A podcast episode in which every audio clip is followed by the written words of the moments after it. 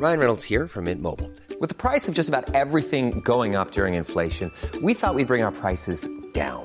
So to help us, we brought in a reverse auctioneer, which is apparently a thing. Mint Mobile unlimited premium wireless. Ready to get 30, 30, bit to get 30, bit to get 20, 20, 20, bit to get 20, 20, bit to get 15, 15, 15, 15 just 15 bucks a month. So, Give it a try at mintmobile.com slash switch. $45 upfront for three months plus taxes and fees. Promo for new customers for limited time. Unlimited more than 40 gigabytes per month. Slows. Full terms at mintmobile.com. Many of us have those stubborn pounds that seem impossible to lose, no matter how good we eat or how hard we work out. My solution is PlushCare. PlushCare is a leading telehealth provider with doctors who are there for you day and night to partner with you in your weight loss journey. They can prescribe FDA-approved weight loss medications like Wagovi and Zepbound for those who qualify. Plus, they accept most insurance plans. To get started, visit plushcare.com slash weight loss. That's plushcare.com slash weight loss. Men jag måste börja med att eh, berätta en liten sak. Jaha. Mattias har nu börjat lyssna på Lille Lördag. Nej. Jo. Nej. Jo men alltså han. Jag vet det här är så typiskt. Han lyssnade på förra Lille Lördag när vi pratade om att kvinnor borde bo ihop. För vad fan ska vi ha männen till? Han körde 20 minuter. Under de 20 minuterna så hann jag prata om hans 40-årskris och om att liksom varför ska, vad ska jag med honom till? Det är bättre att vi bor ihop och lever. Du har känt dig så jävla skyddad av att han inte lyssnar. Han var kul han. Jättekul. Du, han- nu är analysen också att jag blir påverkad av dig som du är nyskild och ditt liv verkar härligt. Sant. Sant. men jag sa så här, okej, men kan du inte lyssna lite mer? Och sen så bara, nej. Gud, jag fick sån här, nu fick jag sån här skamsköljning. Liksom, Ja, tarmsköljning. Tarmsköljning. Men det jobbiga är att jag är lite så här, ah, jag vet inte, jag kanske är trött eller deprimerad eller någonting, men jag är så här, ja ja, men nu är det så. Förstår lite vad jag menar? Ja, men var inte för, var inte för liksom, där, där kommer ju stoltheten in, förstår du? För att man inte orkar ta ansvar för det man har sagt eller gjort. Ja, Så du kanske bara ska liksom be om ursäkt, så kan vi bara kanske släppa Mattias ett par gånger då. Ja, det är sant. Men sen så gjorde jag även eh, Freakshow med Messiah Hallberg och eh, Jakob Ökvist. Och där tog jag också upp hans 40-årskris om krisande golfresor till Las Vegas och sådär. Så nu kommer han ju kanske sköljas över av av detta. Och nu hade också Jakob skrivit i sin Insta-feed eh, att jag säger, ja, han pratar om patetiska 40-årskriser. Ja, men Messiah Hallbergs svar eller tolkning av det här är så här. Låt honom åka till Vegas. Låt honom köra hela paketet. Strippklubbar, karnevaler. eh, Det är väl bra. Då, Och sen han, så, då bygger han upp sitt skuld och skamkonto och då kommer han kompensera det mot dig. så står han där med en kvinna på strippklubben som heter Destiny som har 12 barn och kommer från Arkansas. Då kommer man känna så här. Jag älskar verkligen han. det är fan sant bra Messiah.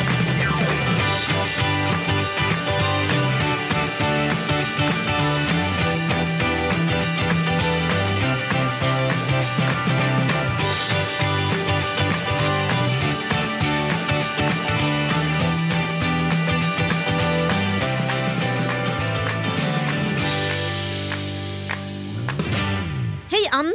Hej akkurat. Oh, Tinder, Tinder, Tinder, Tinder, Tinder. Hur går det för oss på Tinder? Det går bra för oss på Tinder.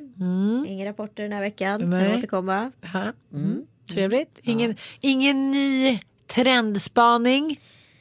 Ehm, jo, Män jag var med ju med gevär. i Pillerpodden. Och de gav ju mig massa tips, Tinder-tips som var fruktansvärt roliga. Jaha. Men också så här, så här, så här ska man lära sig. Men Det är väldigt kul med att prata med väldigt unga människor.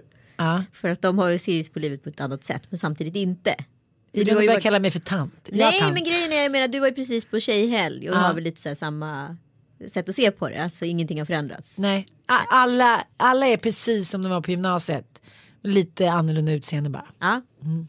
Exakt och det är lite så. Det, de så här, ser ju livet som jag ser det fast spegel, de är på andra sidan spegeln. Förstår du? Ja, jag fattar. Ja, jag är på, vi har bytt plats liksom på något sätt. Eh, och de var så här, men har du ingen presentation? Jag bara, nej, vadå, måste man ha det? Jag har aldrig läst en presentation. Har du inte läst en presentation? Det var tydligen väldigt viktigt för dem. Hur killarna formulerade sig. Och nu i efterhand när jag tittar på formuleringarna ser jag så här, vissa är ju bara så här, ja, jättekonstiga. Men jag har ju kollat i ögonen på killarna. Kommit ganska Jaha. långt på det tycker jag. Jaha, du är en Jag ögonkännare. är en ögonkännare. Ja. Ah, Man inte får ha för mycket solglasögon. Det ska alltid vara rakt framifrån bilder som första. Lyssna nu killar för i helvete. Inga konstiga suddiga bilder, inga öl i händerna. Ingenting som demonstrerar vilka ni är. För det verkar ni tro på riktigt är absolut nödvändigt och relevant för oss kvinnor. Vi vill veta hur ni ser ut. Hur ni känns, hur ni ser ut när ni ler. Hur ni ser ut rakt framifrån. Inget mer än så. Rakt upp och ner bilder behöver inte vara för posigt. Behöver inte liksom, gärna en helkropp, gärna en halvkropp, gärna en liksom närbild. Ja. Mm, that's it. Prylförbud. Golfklubba, gevär, katt, Fisk. hamster, fisk. Dryck. Dryck. Ja, ska stå bara rätt upp och ner och se Inga lite jävla härlig ut. budskap heller. Inga citat. Inga... Citat? Ja, men vissa lägger bara upp bilder på citat. Skitsamma, de var i alla fall väldigt kul. Jag hade kul med Feffe. Mallis 97 eller vadå? Ish. Eller, eller så här, eller så här eh, alltså serenity quotes. Jaha, wow. Fånga morgondagen annars gör någon annan det. Exakt, typ ish. Det klarar jag inte på Insta ens en gång. Ibland faller jag igenom mönstret och tar en liten egen. Ja. Men jag, jag försöker att hålla i mig själv. Det finns ju vissa av de här quotesen som är, liksom, som är väldigt så här hemsnickrade. Som man inte riktigt så här, oj var är, för att det, det som är viktigt med de här det är att de ska finnas en poäng. och att de ska gå in och kännas liksom. Att man så här, ja, det här är logiskt. Jag läste den här, det är ett av många exempel. Men You may be able to break me down temporarily, but grab a seat and watch me pick up the pieces, rebuild and come back stronger than ever. Det är väldigt mycket, man skulle ju skala, skalat ner, man skulle kunna skalat ner den här rimligen. Ja, men, Temporarily kanske var ett över... Liksom. jo men alltså det där är ju ingen quote. En kvot är ju på två rader och så här, säger någonting vackert. Den där är så här, en, en berättelse lite som man tänkte en tanke på väg till liksom kaféet med mormor. Men jag tycker det är väldigt roligt så här. You may be able to break me down temporarily. att inte liksom, alltså är det ett nödvändigt ord? Det är som ett dåligt, så här, dåligt tal på ett bröllop. När man måste så här, lägga till lite grejer för att vara på den säkra Man får sidan. inte visa sig svag, för visar man sig svag då är man en pussy liksom. But grab a seat and watch me pick up the pieces. Och så återigen en beskrivning för mycket. Rebuild and come back stronger than ever. Alltså det är så mycket man skulle kunna stryka i det här. Ja, men vi, vi kör en bra quote. Kan du få till någonting av det där? Utav det här. You may be able to break me down. But watch me rebuild and come back stronger than ever. Då är det väldigt många ord som har strykts. Ja, det är bra. Och nu sitter den väl ändå liksom lite tajtare kanske. Men vad säger du om den här till exempel då? Ja. She woke up every morning with the option of being anyone she wished. How beautiful was that she always chose herself. Det är väl ingen quote heller egentligen. Det är väl lite mer så här, uh, okej, tro på dig själv, älska dig själv. Det är alltså Tyler Kent White. Kentaur. ja, men, eh, det, det, det är en kentaur som skrev där, ditt bästa husdjur.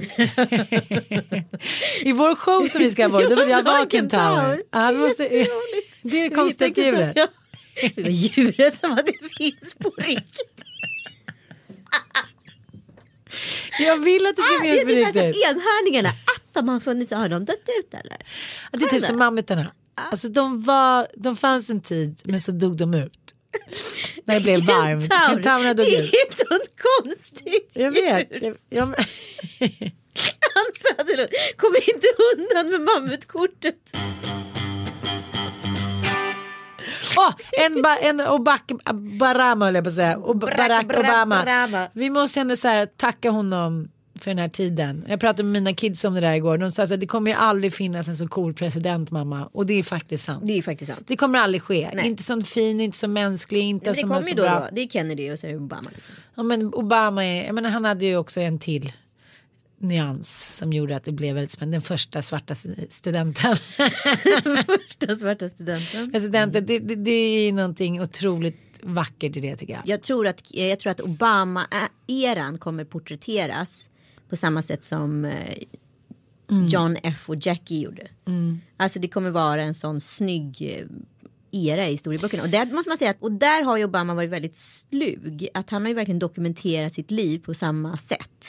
Eller tillåtit någon annan att dokumentera sitt liv på samma sätt som Kennedy gjorde. Och det har ju liksom blivit någon typ av Ja, det, därför blir den här eran ännu viktigare. Han har skrivit sin egen historia i realtid.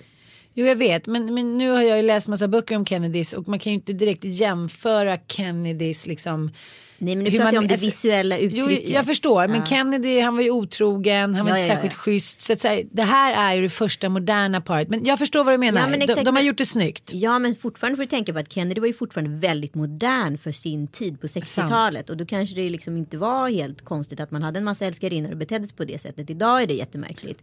Idag är det ju inne att vara trogen liksom. Jo jag vet, fast även fast man var en man med makt på 60-talet så är det klart att det fanns män med makt som var trogna sina kvinnor och tyckte det var en bra idé. Det var ju inte 1322. Sen har det ju pratats jättemycket om, det vet inte om du har hört, att så här, anled- det var ju vet inte jag om du har hört. Förlåt. Nej men eftersom du pra- vi pratade om liksom, det där att han Kennedy var otrogen och sådär. Men det har ju pratats ganska mycket om att det var jättefnurra på tråden mellan Michelle och Barack. Innan Ja. han 50-årsdag. För då hade ju han faktiskt ertappats med en kvinna. Jaha, Mm, så hon firade ju inte hans 50-årsdag med honom. vadå det här har jag missat. Ja, jag sa det. Kanske inte sa jag. Men vem då? Nej, jag vill det prata var- med henne, det var inte Nej, snällt. men det var någon i staben. Det kommer jag inte ihåg. Vi får återkomma till det. Ah, okej, Det Bra research. Nej! Skitsamma, men de ja. verkar ju ha ridit ut stormen och Mm. klarar det, åtminstone officiellt. Och det ser bra ut. Ja, men, Konflikt kan ju också binda samman, det ska man inte glömma bort. nej absolut, absolut. Men jag måste fråga dig en frågeställning eh, som jag tog upp med några kvinnor här. Kanske inte ska säga helgen men eh, någon annan gång. Ja, Ganska nära nu. det är så här, om man själv är en knullapa. ja. Alltså man gillar verkligen sex. Mm. För det där verkar ju också sitta i så här. En gång gilla sex, alltid gilla sex. Liksom. Mm. Lite som att man har talang för att rita. Mm. Och sen så har man en man eller snubbe som inte tycker det är så festligt längre. För det verkar lite mer som att männen tacklar av. Efter en viss ålder. Rent biologiskt så tacklar männen av efter 20. Eftersom som vi ofta har pratat om att man kanske dog vid 32. Eh, och det det är ju inte deras fel. De orkar helt enkelt inte liksom. Nej. Och då vill man ändå vara tillsammans med sin man och ha sin familj och leva sitt liv och älska liksom honom eller henne. Nu gör vi som en hypotetisk fråga, liksom en unisexfråga. En henfråga, en hönfråga. Eh, är det då bättre att ligga lite med andra och liksom fortsätta vara med sin familj? Eller är det bättre att göra slut? Eller kanske ska man fråga? Hej, du verkar inte vilja ligga så mycket nu för tiden. I alla fall inte med mig. Kan jag ligga med någon annan lite grann?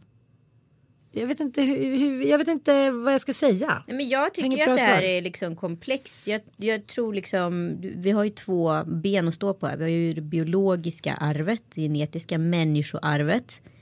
Och sen så har vi ju religionen som har liksom satt oss i Och så har vi parrelationer. ytan. Trohet Mm. och hela med allt vad det innebär. Eh, och det är två olika ben som hela tiden vi brottas med. Vad känns rätt? Det är, Mm. nu, ska, nu pratar vi om moralismen och det är ju religionen i det här fallet. Om vi nu ska backa bandet. Och sen så har vi det som är det som är kallet eller det som kanske finns i oss. Fortplantningen. Alltså vissa vill fortplanta sig mer och vissa Ja. vill fortplanta sig mindre. Så är det ju bara. Jag vill mer. Ja, du vill mer. Eh, och då måste man kanske fundera på vad som känns vettigt. Det kanske är om det funkar för alla så kanske man ska fråga. Men det kan också vara en absolut ödesmättad fråga att ställa. Absolut. Och bara Om den ställ... andra inte ser det på samma sätt. Ja, liksom. det är det jag menar. Då ska man ställa den här frågan. Är det okej att jag är lite otrogen? Så bara, det är slut. Man bara, nej men det var bara en fråga så jag tar tillbaka. Det är ju det att om man bygger upp någonting tillsammans som en familj och ett par. Det tar ganska många år att bygga Mm. upp. Eh, Och det kommer ju alltid kännas märkligt att så här. Det beror ju på hur storsint kvinnan är på andra sidan. Om hon förstår att det här är bara kött. Det är lustar, det är liksom. ja, men nu pratar vi en hänfråga. Vad sa du? Men jag tycker oftast att det verkar vara kvinnorna vill ligga mer efter 25 typ. Ja, ja, ja absolut. Nej, men det pikar ju åt andra hållet liksom. Men mm, alltså, det vet väl alla att kvinnor har sin Ja. sexuella peak runt 40 plus liksom. Eh, mm, och männen har den mycket tidigare. Eh, och liksom. Ja, men då, då får man väl liksom försöka uttrycka det på ett sätt då, som känns logiskt och så förstå att det här har ingenting om min, min förälskelse att göra för dig. Det här har ju med något annat att göra. Men, men eh, det är ju så här tror jag att man kan ju vänja sig vid det mesta. Om man då i början känner så här, gud vad hemskt, jag kan inte leva med det här. Och sen så vet man att det händer lite då och då. Då kanske man säger adjust. Man kanske vänjer sig vid, ja, att man, Ja, att man inte det- pratar om det. Ja men det är också kanske.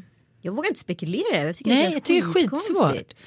För att så här, om du öppnar upp den där boxen och får tillåtelse. Då kanske du också liksom blir så himla förförd i början utav det andra landet. Ja. Eh, kanske bättre att göra slut och sen kanske bli ihop igen. Eller? Ja men då är Så det man fortfarande man vad har man en vill. fet villa, man har ett liv, man har Jo, ett men, men man behöver sommarställe. inte göra det så dramatiskt. Man kanske bara liksom tar en paus. Och så sen känner man sig ja men det var det andra livet som jag ville ha. Det är det jag har Mm. sökt. I, efter liksom, och då ska man inte prata två månader utan kanske ett år. Ehm, så jag kommer välja det livet. Ja, men jag tänker på det här för att jag läste lite rubriker i tidningen av Ross Gavindale. Ja. Det är första gången du sa ett namn rätt sen podden började. Ja, Hur jag- känns det? Det känns bra. Jag la ut en bild på Insta igår eh, med det här nya uttrycket måste git. Ja. Men jag hade tydligen skrivit måste gritt. Jag bara nej, jag skulle vara lite cool inför liksom Ossian för de såg den filmen i lördags. Måste jag bara måste gritt. De bara, mamma det heter måste git. Jag bara jo jo men nu finns det olika uttryck. Nej det gör det inte. Ja, men Ross Gavindale eh, låg ju då med barnflickan när eh, Gwen eh, Låg på BB. Mm. Och jag avgudar Gwen. Jag tycker hon är en mycket cool, kompetent och parant, härlig, snygg kvinna. Och just det här, det här liksom, jag förstår inte ens, är man inte med på BB, hur kan folk knulla på, när deras fruar är på BB? Den har jag aldrig förstått. Då är man väl där. Sen kanske man åker hem och hämtar en barnstol eller någon mjukisbralla man vill ha. Men därifrån till att man så här, hinner ligga med Men vet barnflickan. Alltså vet Ja. vi det här på riktigt? Att det var under tiden hon var på BB? Ja, hon har ju pratat om det i... Det har hon pratat om. Ja men Är han hon... nekar ju inte. Det skulle han väl ha gjort då. För nu har han pratat ut Förlåt, någon hur mycket har. Erik Haag pratat om det Martina har skrivit i boken? Han har inte heller nekat. Han har inte sagt någonting. Nej det är Nej. ett tydligt tecken. Jo, men är det ett tydligt tecken eller är det bara att så här, it's your shit? Is bananas, B-A-N-A-N. Ja, men om inte det är så här hela min historia nu ska falla och min tes. Då måste vi tro på Gwen. Ja, okej, för du har bestämt att hon ska vara hjälte i den här historien. Ja det har jag. Och eh, nu eh, är han, talar han ut i medierna om hur ledsen han är över att det blev så här. Mm. Han förstår att han inte kan ta tillbaka någonting. Men det var inte så här han ville att det skulle bli. Nej, det låter logiskt. Men ibland kan jag känna lite att vissa människor, jag ska inte säga män nu för jag ska sluta säga män och generalisera, inte förstår vikten av en handling överhuvudtaget. Nej. Lite så här, ja, men jag träffar så många män som har gjort kvinnor med barn, till exempel, hej hon var 40 plus, hon hade inga barn. Vadå? Hon blev med barn, hon har lurat mig. Men, men, men vad trodde du då? Hade du skydd? Nej, men hon säger att hon ska vänta ett par år. Man bara, ja men sure. Jag förstår man är så, här, så dumma kan ingen vara. Nej, för samtidigt kan man ju vara så här. Jag, jag är besatt av serien The Fall just nu. Ja okej. Mm. Och då var det, men hon säger en intressant grej. Jag har faktiskt läste, läste i någon annan studie att eh, när frågar, om man frågar en grupp kvinnor, eh, nej om man frågar en grupp män eh, vad, de, vad de är mest rädda för med kvinnor. Då eh, säger alla männen att de är rädda för att kvinnorna ska skratta åt dem. Och frågar man en grupp kvinnor, så eh, samma fråga, vad är man mest rädd för med män? Det är att de ska slå en. Aha, wow. Ja, men så jag tänker att det är, så här, det är ju ett kommunikationsproblem här. Alltså, Jo, tack. Jo men din kvinnkompis eller vad det nu är som då valde att behålla barnet. Hon kanske hade den agendan hela tiden. Men inte kommunicerat den till mannen. Och mannen är lite happy-go-lucky. Och tänker så länge hon är nöjd. Ja, jo jag förstår. Men, men jag är lite trött på, nu säger jag männen då, förlåt. Eh, som framställer det som att kvinnorna liksom har lurat dem på något sätt. Att de, inte kan för, kan- de kan inte förstå att hon blev gravid. Nej, men det, Hur män gick är det ju i grunden till? mindre ansvarstagande. Så är det ju bara. Det är ju historiskt. Men vi måste prata om en annan grej. För nu, säger- nu säger inte jag att jag är på männens sida på något sätt. Men jag vill prata, om en, eh, vi pratar lite om feminismen. För det feminister många gånger irriterar på det är militärstater och det är militärjuntor och militären och militären beter sig som svin och man vill inte ha polisstater och så vidare. Och det kan man ju verkligen skriva under på. Men det finns också en annan vinkel på det som ändå är spännande tycker jag.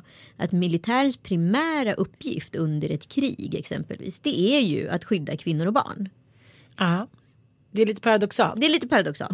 Eh, och ja, vad, skulle, vad händer liksom i den här? Alltså de måste skydda några som hatar dem och tvärtom. Och kvinnorna blir, måste bli skyddade av några som de hatar. Eller?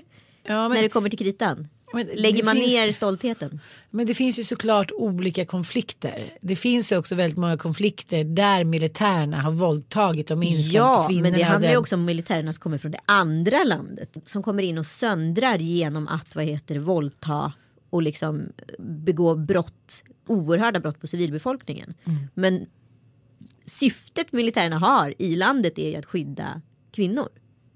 Absolut, men, men eh, det känns svårt att gå in på det där eftersom det är så otroligt olika liksom, ja men, ingångsläge i alla, alla. Jag menar, du kan ju inte jämföra Afrika till exempel. Men det är väl med- klart jag inte kan. Men jag Nej. säger bara om vi nu lever i det här landet exempelvis. Då, och vi pissar på militären. Jag tycker det är fantastiskt, förlåt mig, att värnplikten är på gång igen. Jag Det är typ med. det bästa som har hänt. Mer utbildningssyfte av mina söner. Ja, men exakt, fattar du? Att Nej. sätta oss igen på bootcamp är liksom. Nej men alltså jag säger så här, jag säger så här tuppen ja på försvarsmakten. Varför Ja. ska vi bara lägga ner det när världen ser ut som den gör? Men alltså vi sitter ju ändå i en situation som är prekär liksom. Ja, men verkligen. Och jag kan också säga det som jag sa att man, om man kunde få in lite humanism och demokrati och feminism i den här också militärutbildningen så är vi ju hemma. Ja men framförallt så tycker jag så att alla efter gymnasiet borde kanske göra tre till fyra månaders samhällstjänst. Där man torkar gamlingar i rumpan, Mm. där man här, går promenader med, med liksom eh, Med oss. behövande.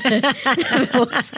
En vacker dag. Nej, Hur men gammal, är, hur gammal är Alltså, pojk? nej, men alltså någon typ av humanismutbildning. Så här kommer livet se ut. Det här är Absolut. olika skeden av livet och det ska presenteras för dig på olika sätt. Du kanske får umgås med missbrukare, hjälpa till på liksom eh, med utfodring av hemlösa och så vidare. Liksom. Men alltså, det så här där är ju en utopi och då tycker jag så här. Hur svårt ska det det vara? närmaste vi kan komma är värnplikt så är det bra. Det är fantastiskt. Men jag tycker också, nu går ju Ossian, min 14-åring på eh, Fryshuset och de kallar sig ju själva för en changing school. Då säger de rektorn så här, ja men vi försöker inte utbilda A-studenter utan vi försöker utbilda liksom humanister och liksom bra medborgare. Eh, och ge dem möjlighet till något annat än den här fyrkantigheten som vi har så länge levt i Per Albin Hanssonland. Och jag förstår inte varför det liksom inte är de tankarna på alla skolor. För när man är på en skola, eh, ja, men, de skolor jag har varit på så påminner jäkligt mycket om när vi gick i skolan. Alltså. Man går dit och om man inte kan hänga med då är man dålig, då är man viljelös. Och så här, alla de här bokstavskombinationerna som slängs över oss liksom, hela tiden. De måste ändå försöka leda till att man får tänka om lite med den svenska grundskolan. Men grejen är ju att man själv tänker på vad man nu är så irriterad på med män. Det du och jag hela tiden ringer in och återkommer även i den här podden till. Det är ju oansvarstagandet. Men vi har ju också avpoliterat männen från en jävla massa ansvar. För att vi är så jävla bra. Vi är så jävla stolta, vi är så jävla coola allt det där. Men en ansvarstagande man är ju oerhört sexigt. Förlåt, det är ju bara att säga det. Och gör män lumpen, förlåt mig, då gör de också ansvar. Och då blir de sexiga. Undrar om en man skulle säga samma sak.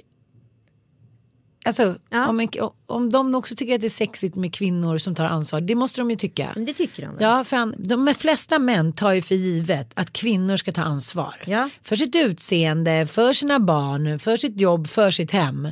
Men därför är det så konstigt att så här, 2017 så är det så många kvinnor som säger så här. Men det är för att män är så, det är nog något biologiskt. Nej, nej, det här är en förskjutning som har skett. Alltså, förr har nog agendan sett ut så här, jag kommer ihåg i alla fall från mitt föräldrahem. Pappa var ju ansvarig för hem. Han var ansvarig för räkningar. Han var ansvarig för ekonomin, att den skulle liksom åtminstone skötas. Eh, sen så delade mamma och pappa på det ansvaret. Eh, men mammas ansvar var egentligen att ta hand, alltså primära huvuduppgiften var att jag var liksom deras, hennes ansvar. för att pappa var borta och jobbade mest. Ja. Och så vidare. Nu tar jag bara från en survey från mig själv. Men jag tror att ansvarsförskjutningen som har skett i och med feminismen.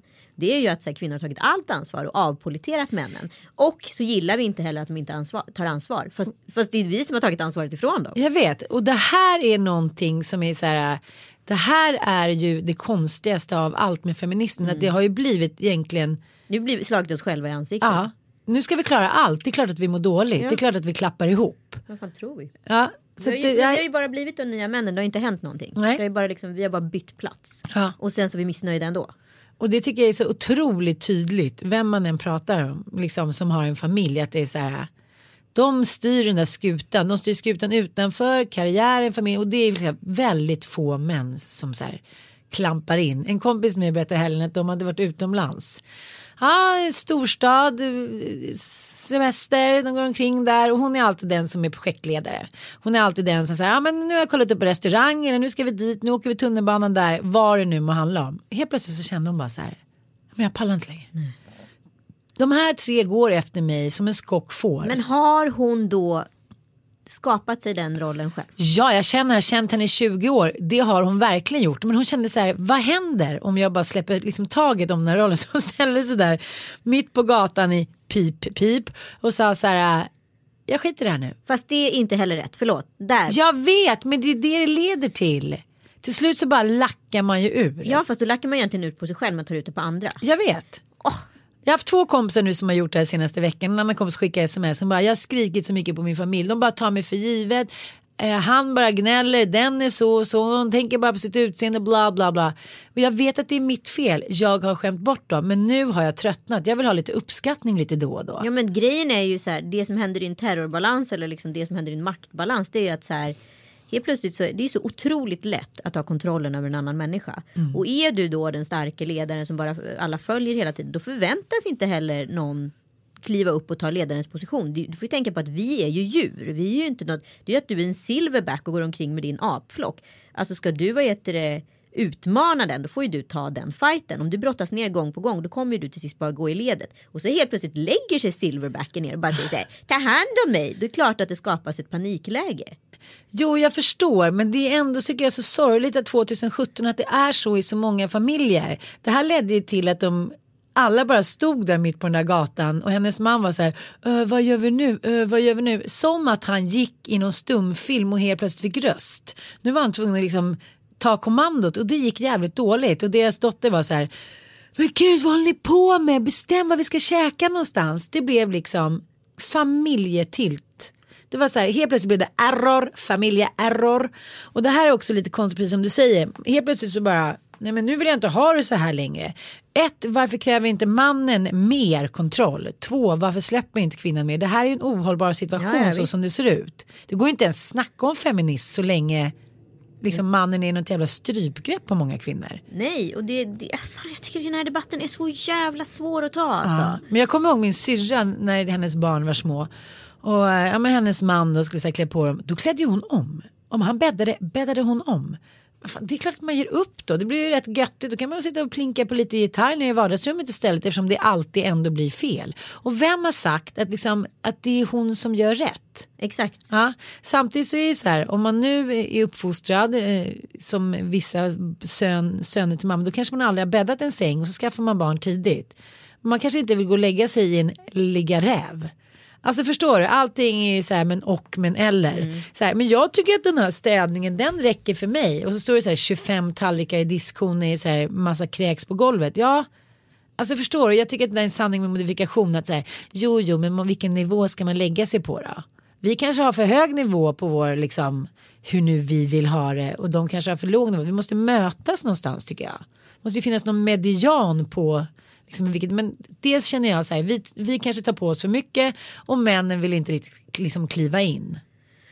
Nej, Det är i alla fall en, en förskjutning som har skett som inte egentligen har någonting med feminism att göra eller feministiska värderingar att göra utan det har bara blivit liksom vi har blivit bara så här värddjur och maktpositions ja. och det, det är en ganska ocharmig sekvens i feminismen.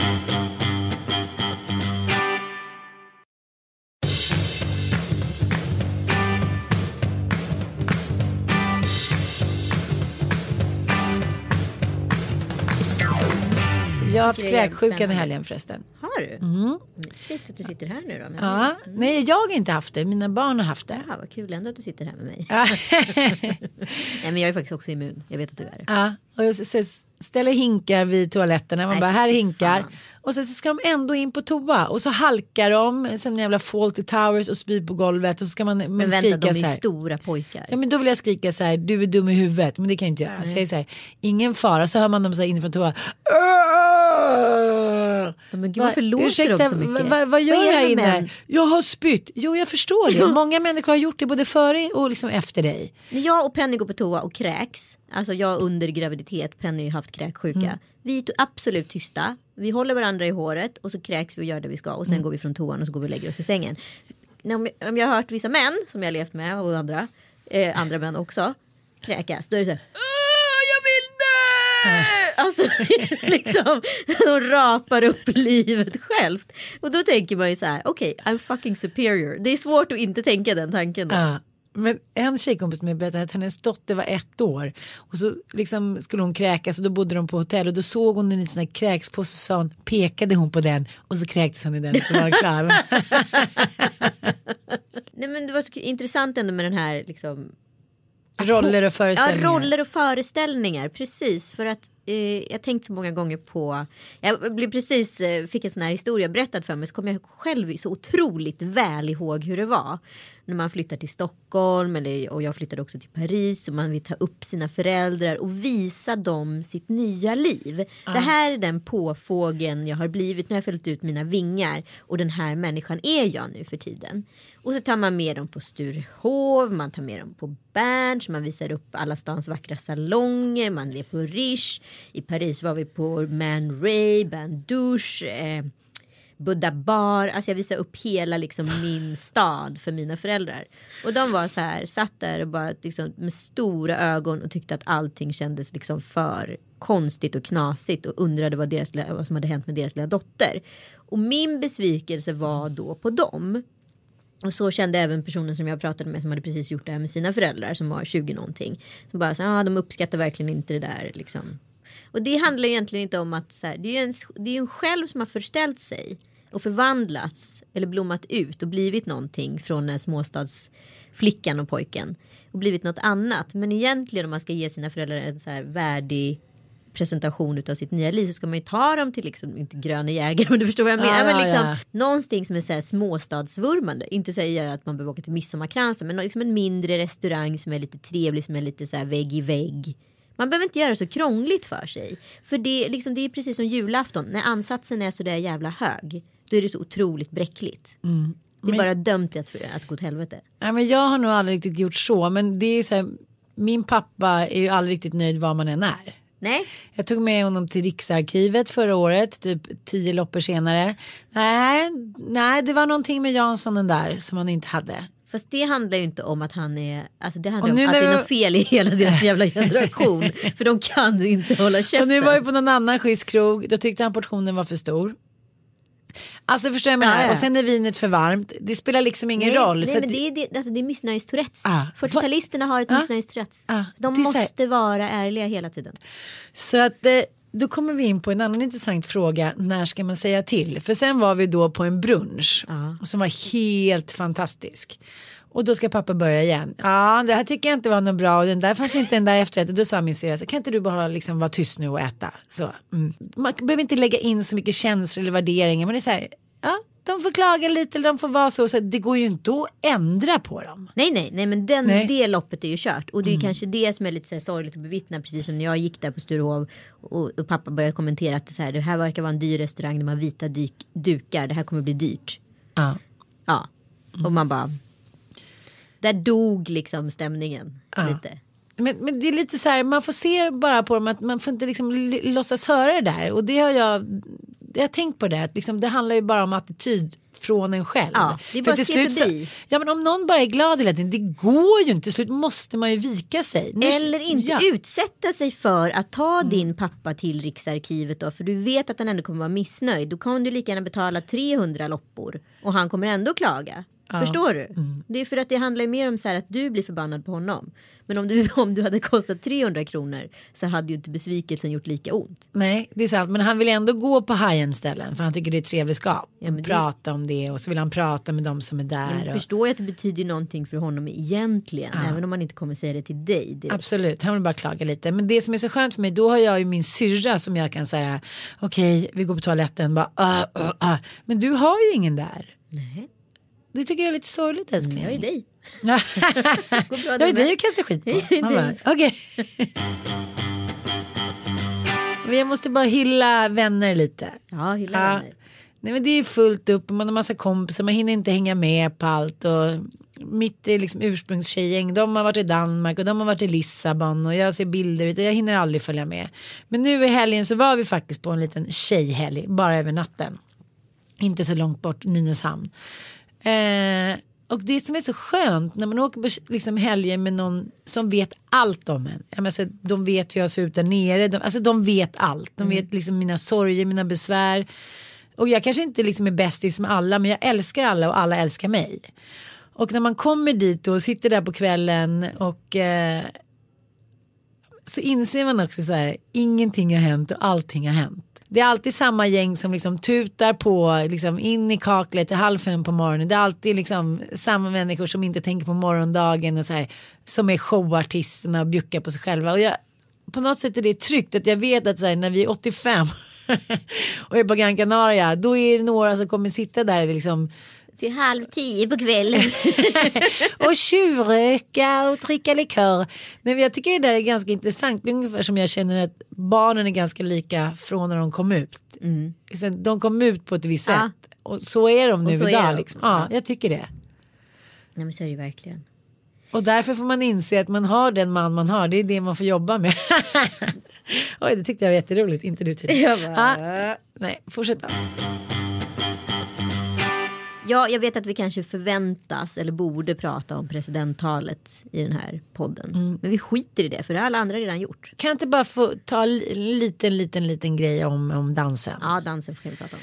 För den var ju värd att titta på. Ja, men alltså, det var det stelaste, kallaste, mest icke-kärleksfulla jag någonsin har sett i hela mitt liv. Det är ju över sen så länge ser det ut Ja, som det- det är. det det sedan. behöver man ju inte vara liksom någon super liksom, freudiansk terap- terapeut för att inse.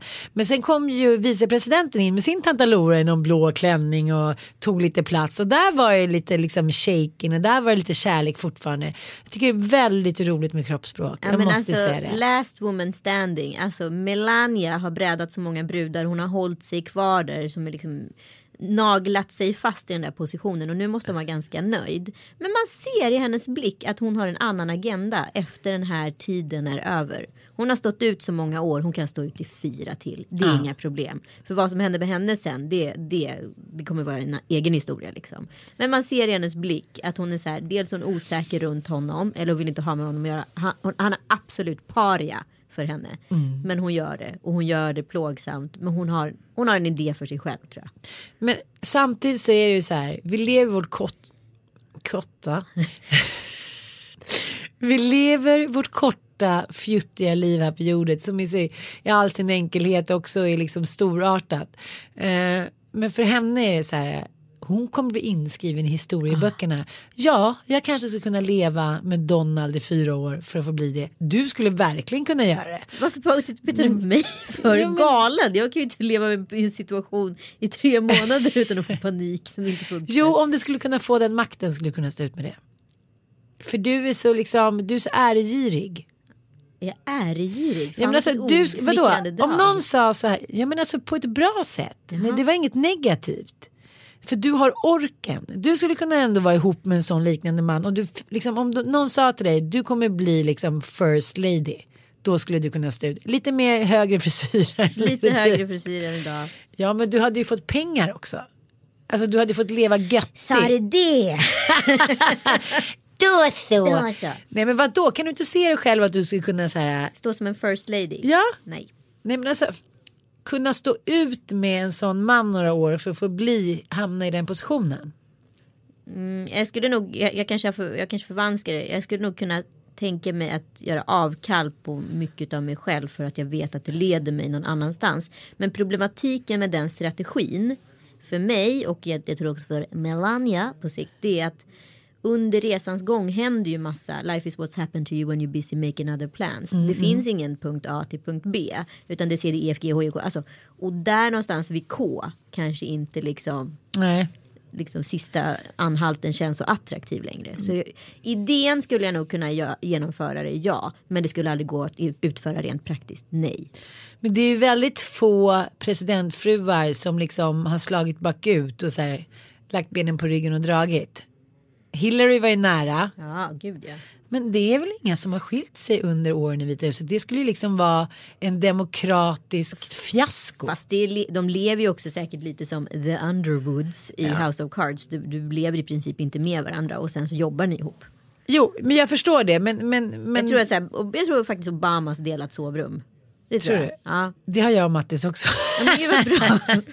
Nej, inte en natt i och för sig. Nej, men jag tänker ändå att så här, det, det, är så här, det är säkert samma strategi. Liksom, förlåt, nu tar jag ner det till en annan nivå. Men med Kardashians. Alltså, vi har ju sett de här tv-primadonnorna komma och gå. Paris Hilton är väl ett exempel. Vi har sett det i Beverly Hills, vi har sett det i pojkbandsvärlden. Allting som på ett eller annat sätt är sprunget ur verklighet men sen fabriceras och blir eh, när media liksom också tar över, alltså blir ett alter ego som sen blir Sen kan, man inte, sen kan man inte hålla isär spegelbilden av sig själv och media längre för du blir förvirrad av det här.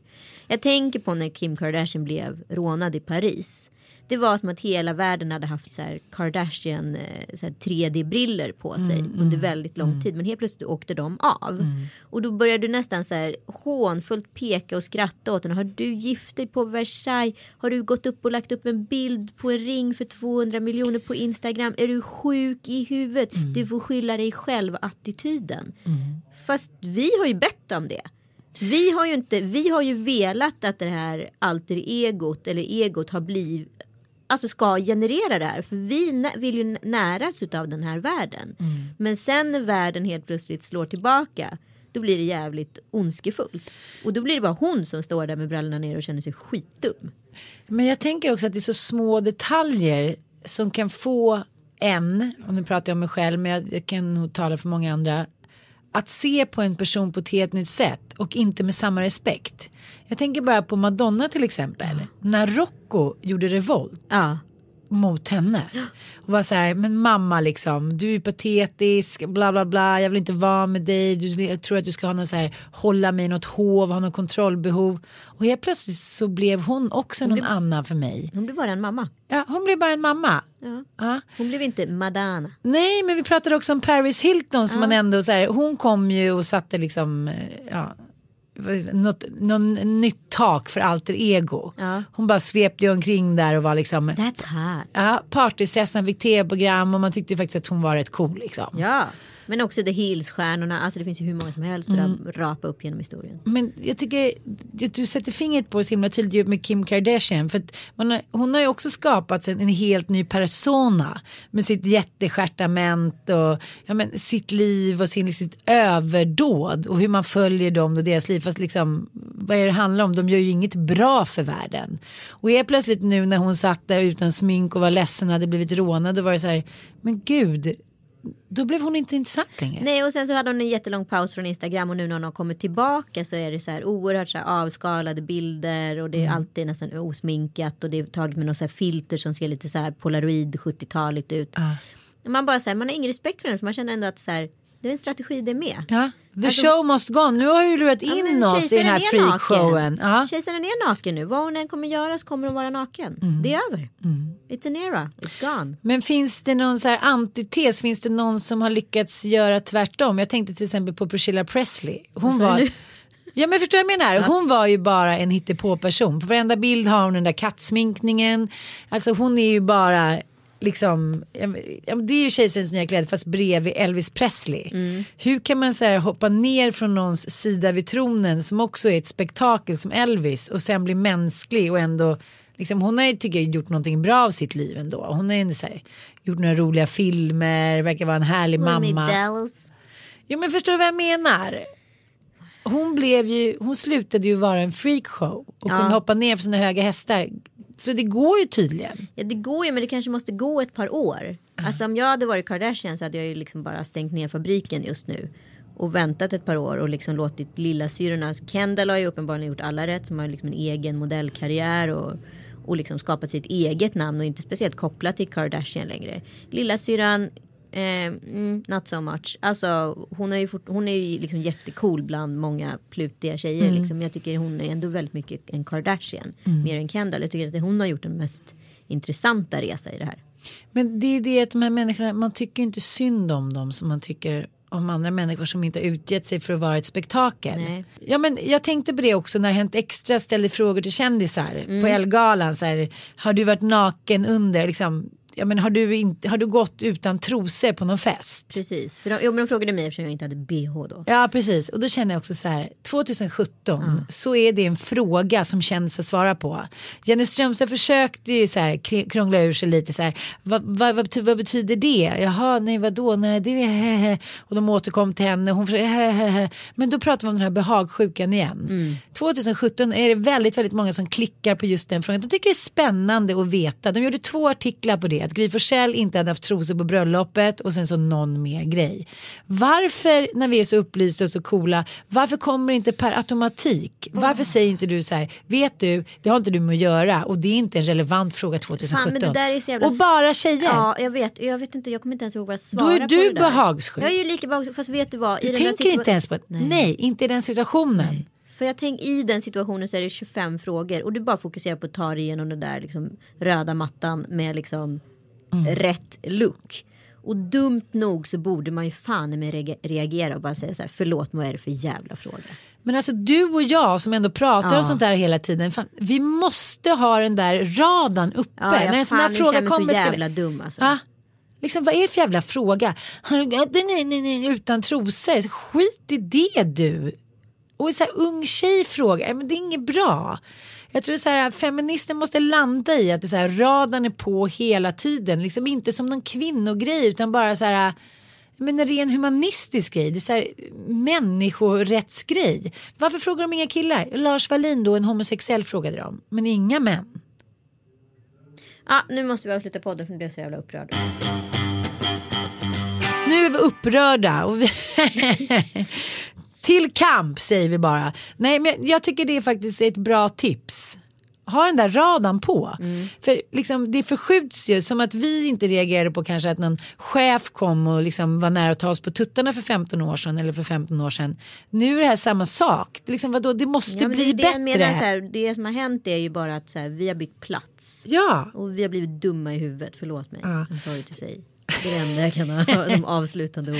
Anita och jag är dumma i huvudet. Ni är underbara. Vi älskar er. Eh, vi ses snart. Puss och kram. Puss och ha världens bästa onsdag. Hej hej. Hej hej. Ah! Ja, men det är bra.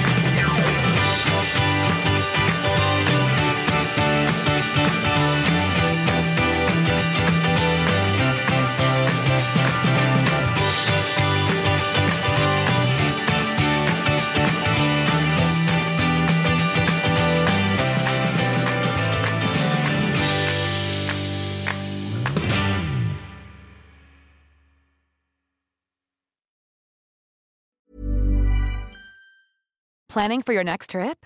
Elevate your travel style with Quince. Quince has all the jet setting essentials you'll want for your next getaway, like European linen, premium luggage options, buttery soft Italian leather bags, and so much more. And is all priced at 50 to 80% less than similar brands. Plus, Quince only works with factories that use safe and ethical manufacturing practices. Pack your bags with high-quality essentials you'll be wearing for vacations to come with Quince. Go to quince.com slash pack for free shipping and 365-day returns. Hi, I'm Daniel, founder of Pretty Litter. Did you know cats tend to hide symptoms of sickness and pain? I learned this the hard way after losing my cat, Gingy. So I created Pretty Litter, a health monitoring litter that helps detect early signs of illness by changing colors, saving you money and potentially your cat's life. Pretty Litter is veterinarian developed, and it's the easiest way to keep tabs on your fur baby's health right at home. Go to prettylitter.com and use code ACAST for 20% off your first order and a free cat toy. Terms and conditions apply. See site for details.